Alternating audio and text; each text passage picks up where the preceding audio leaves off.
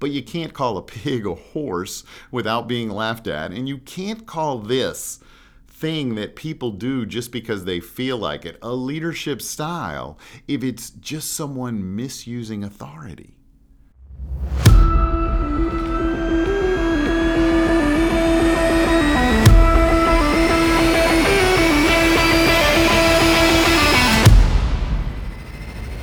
Hi, and you just entered the Leadership Gym. I'm Randy Hall. I'm an executive coach and leadership consultant, and this is the place where we work on our ability to lead our team, lead our business, and yes, lead ourselves. If you are looking to improve your capabilities as a leader, you are in the right spot. So, hi, and welcome to episode one of the Leadership Gym. That's right, episode one. Really excited about this podcast. If you have been to the Leadership Gym, then you already know it's at leadershipgym.com. If you have not, and if you're listening to this as it's released, we haven't opened the doors yet, so it'll be just a little while. Uh, but you can go to leadershipgym.com and sign up for the wait list. It'll be coming really soon. If you're listening to this well after it was recorded, then you already know probably that the doors to the Leadership Gym are open, and inside we are creating tons of resources for leaders, and we're covering a lot of ground in there so that leaders can virtually solve any challenge they're facing relative to leading their team, leading reading themselves, uh, leading really any group of people. And, and we explore leadership a little differently there. We actually dig into the neuroscience associated with it in a lot of cases, and we give you tools and techniques and models and lots of different opportunities to think about the way you want to lead and do that with, with human behavior in mind and how it actually changes and how we shift it and how we have impact on others. We're going to break all of that open for you there. So I hope you'll join us. Today, what I wanted to talk about is this concept of leadership style. It's something that you hear a lot, that people say a lot. That's just someone's leadership style. And I guess it's been a few years now, but I remember coaching a director level leader in an organization I was working with. And she was telling me about the challenges she felt dealing with her boss. Her boss was the vice president in the organization, and she was going through these challenges as a list, there were a lot of them. I mean, she talked about his need for everything to be his idea. She talked about his need for sort of this independent approach to solving problems, where he would essentially just lock himself in in the office, think he only had the solution, figure it out, and then come out and just decree it to everyone. She talked about him creating urgency through fear when a deadline was near, when the the organization had to move quickly. He used fear as a tool there. And she went through all of this. And then she said, that's just his leadership style. That's just his leadership style. Now, this is just one instance that I distinctly remember, but I can share with you that there have been hundreds of conversations where someone characterized a set of behaviors that often they found problematic or unleadership like, and they reported them as someone's leadership style. When you think about that, and you think about the, the concept of, of sort of this style in general, what they're really saying is that's just their impulses on how they get things done. That's just their way of freaking out when they're stressed, or that's just their go to default process when they haven't done any real leadership work or planning in that area. Essentially, we're saying that's just what they feel like doing. I've heard people say things like, you never really get any positive feedback from that person, but that's just their leadership style. Or they're pretty abrupt and they don't often give you much support, but that's just their leadership style. Or they don't really give you any clarity about your role, they just expect you to figure it out, but that's just their leadership style. Look, there are whole books written and courses developed and infographics created, all designed to find your leadership style. In the 1930s, a, a, psychologist named Kurt Lewin came up with a framework, and he declared at that time, back in the 30s, that there are three main leadership styles autocratic, democratic, and laissez faire. I also did a little additional research because this style thing's been around for a while, and I came up with articles listing nine different leadership styles. The bottom line is we've got a lot of different ways of ex- describing how leaders work, and we're calling them all leadership style. So they listed things like autocratic leadership, and they, they talked about it as one of the strictest types of leading. Autocratic leaders tend to have complete control over the decision making process. As if that's still a leadership style, as if you would call complete control a definition of leadership that works today. Bureaucratic leadership, although not as strict as autocratic leaders, they, they put this into a category of also strict and tended to strictly enforce regulations and statuses in the hierarchy as if anyone def- would define that as really good leadership today. We start to think about it, and as we go through these conversations here on the Leadership Gym podcast, we'll talk a lot about what leadership does mean. But it's really important to understand as we think about this concept of leadership style that there's lots of things that leadership does not mean.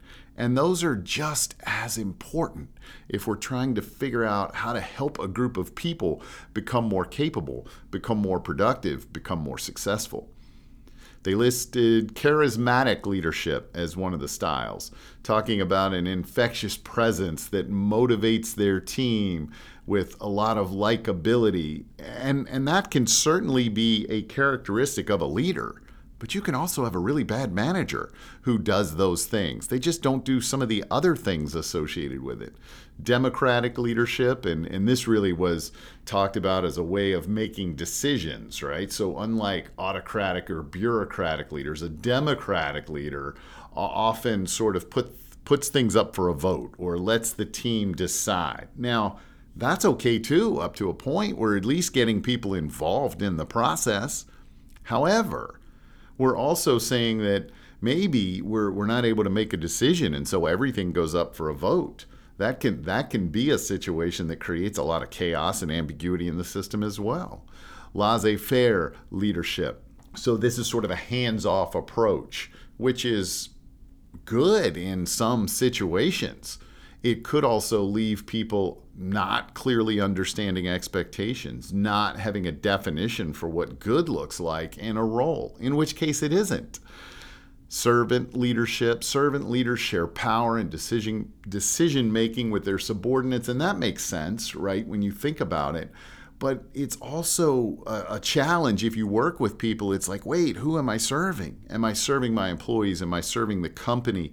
Am I serving my peers? Am I serving our need for results at the end of this quarter? Like, I have a lot of masters in leadership, maybe, and I've got to understand that maybe I need to serve a bunch of them, but I got to balance between that. Sometimes that's left out of this whole servant leadership kind of approach. There were also things in there like situational leadership, where we sort of start to put people in boxes and then react to them based on how skilled they are, or how long they've been there, or how capable they are. And there's an awful lot of things that we should certainly work with an individual to figure out. And certainly there will be individual tendencies as we do that, and we'll have to work with people a little differently. But there may not just be three or four boxes that we put people in. There may be a process that we use to help anyone take the next step toward their success. Transactional leadership. Transactional leader uses a reward consequence system to motivate employees to achieve success and discourage them from failure. This is what we often hear referred to as the carrot and the stick. And certainly we have worked with a lot of bosses or a lot of managers, maybe in our world, that just used this. They used consequences and what they thought to be incentives. If you start to look at what really engages teams of people, this kind of leadership really doesn't work all that well either. Transformational leadership, and they describe this as more effective than charismatic leadership and also motivates the team to build confidence and accountability. I don't know how you describe that as one style of leadership, but if your team doesn't have confidence or accountability, you can be sure you may not be leading. it may not be a thing that you're doing if if we just lump it into this one thing of transformational leadership. It sounds good. It's just to say that um, it, it really starts to describe the things that should be involved in any kind of leadership. And so we've got a whole lot of styles out there. We've got this concept of leadership style. And I know it's my first podcast episode here, and maybe it's a little early for this, but I want to hop on the soapbox for just a second. The reason is I want to get this point across. If it's not actual leadership, we should probably stop calling it a leadership style. It's just how someone in authority feels like acting. A leadership style has to be actual leadership, not the description of someone's behavior that isn't leadership at all. Think about it this way if you hired a salesperson and they never sold anything, you had them on your team for six months and you had a team of salespeople and they haven't sold a thing, would you say, oh, that's just their selling style? And if they said that, would it be okay? Hey, you haven't sold anything yet. Yeah, that's just my selling style. Would that be okay? No. And why is it okay in leadership if it's not okay when we're thinking about some other sort of skill set or ability to execute in a certain area? What if you were watching a race and one of the runners lined up backwards and then ran the race backwards? And you might say, wow, he never wins anything. What if the person next to you said, Yeah, he's out there a lot. He never wins anything. But that's just his running style. That would never happen. The coach would immediately start to work with him on developing a style that actually worked for winning races, if that's what you're trying to do.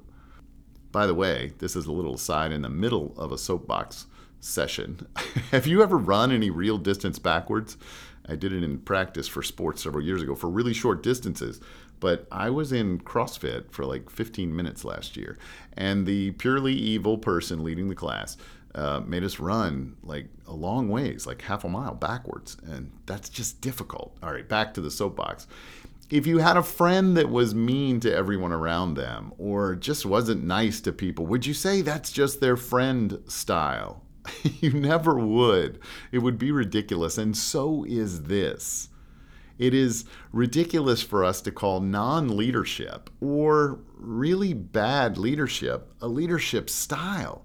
And what's important about this is if we keep doing it, then we don't start to think or cause ourselves to think or cause the organization to think about what really is a style of leadership if just the behavior that people pick, even if they're not leading, if we use that to define anything anyone does in authority, we're missing a real opportunity here to start to figure out what good leadership really looks like. Leadership gets increasingly more successful results while keeping an increasingly more capable team fully engaged. You might describe it that way, but there's lots of things that people do in authority that don't do any of that. So we can debate the meaning of leadership a lot here, and we will. But you can't call a pig a horse without being laughed at, and you can't call this thing that people do just because they feel like it a leadership style if it's just someone misusing authority.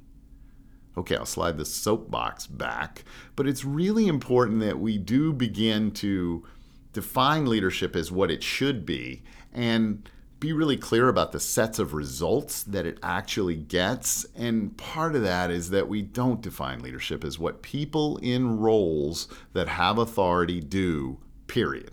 Like if we just make it that, anyone in authority, whatever they do, that's a leadership style, we're in trouble. It's important for anyone to, to think about what leadership really is for them in order to see if their version of leadership is working out or not. If they haven't defined it, they can't measure it. It's okay to be learning, it's okay to be figuring this out. It's just not okay to say whatever I do from this role of bossdom is leadership. the truth is, we're all figuring it out. I did a workshop uh, several years ago, a leadership workshop for kids, and it was one of the most fun days that that I ever was involved in in this work, and it was really cool to work with these young kids and I most of them were about 13, 14, 15, somewhere in that ballpark age range. And it was kind of cool to ask them some of the questions that I get to work with leaders on every day. And I asked the kids what leadership meant. And they said things like, well, being in charge, making the decisions, telling people what to do. And that made me kind of sad because that's exactly what we're talking about is anything anyone with authority does is leadership. We worked for a couple of hours on this, and I asked them at the end of that session if their definition of leadership was different, and they said it was, and I was happy about that part. But if we think anyone in a role that means they can make organizational decisions is a leader, then we're headed in the wrong direction. And that's all authority is it is simply the ability to make organizational changes. That's what it means.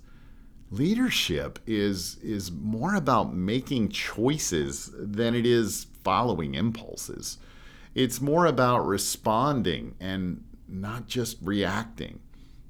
It's about supporting people as they learn, grow, and accomplish more because of the way you interact with them, not in spite of it. And sometimes it feels like we're trying to be successful in spite of our boss. That's not a good spot to be in. It's about building confidence. It's about delivering feedback that actually helps, not just makes you feel like you got it delivered. And it's about taking responsibility for the way you communicate and the way it affects others when you do. It's about asking the right questions, causing the right discussions to happen in an environment, and understanding, really understanding how humans excel in their work. This is about studying and, and working hard at the craft of leadership and then practicing new ways of leading so that you can be better than you were, that you can help others accomplish more, that you can set an example for others who also want to lead. It's never about your role. Leadership really isn't about a role or a position or a title, even though there's lots of roles, positions, and titles where we are expected to be leaders. No matter what our leadership style was yesterday, we're now expected to change it into one that actually works for people. It's about being a student of change and, and helping others navigate changes that are around them, changes that they're struggling with, changes they have to find their way through. It's about helping them figure that out so that they can become something better, accomplish something more, move on to a, a different level of performance, a different level of success. All of this is going to be part of our conversation as we we figure out what our leadership style should be because we know what actually gets results in terms of how we interact with other people. Not because we're guessing at it, or not because someone else did it, or not because we watched one of our bosses in the past act this way. It's not about that at all.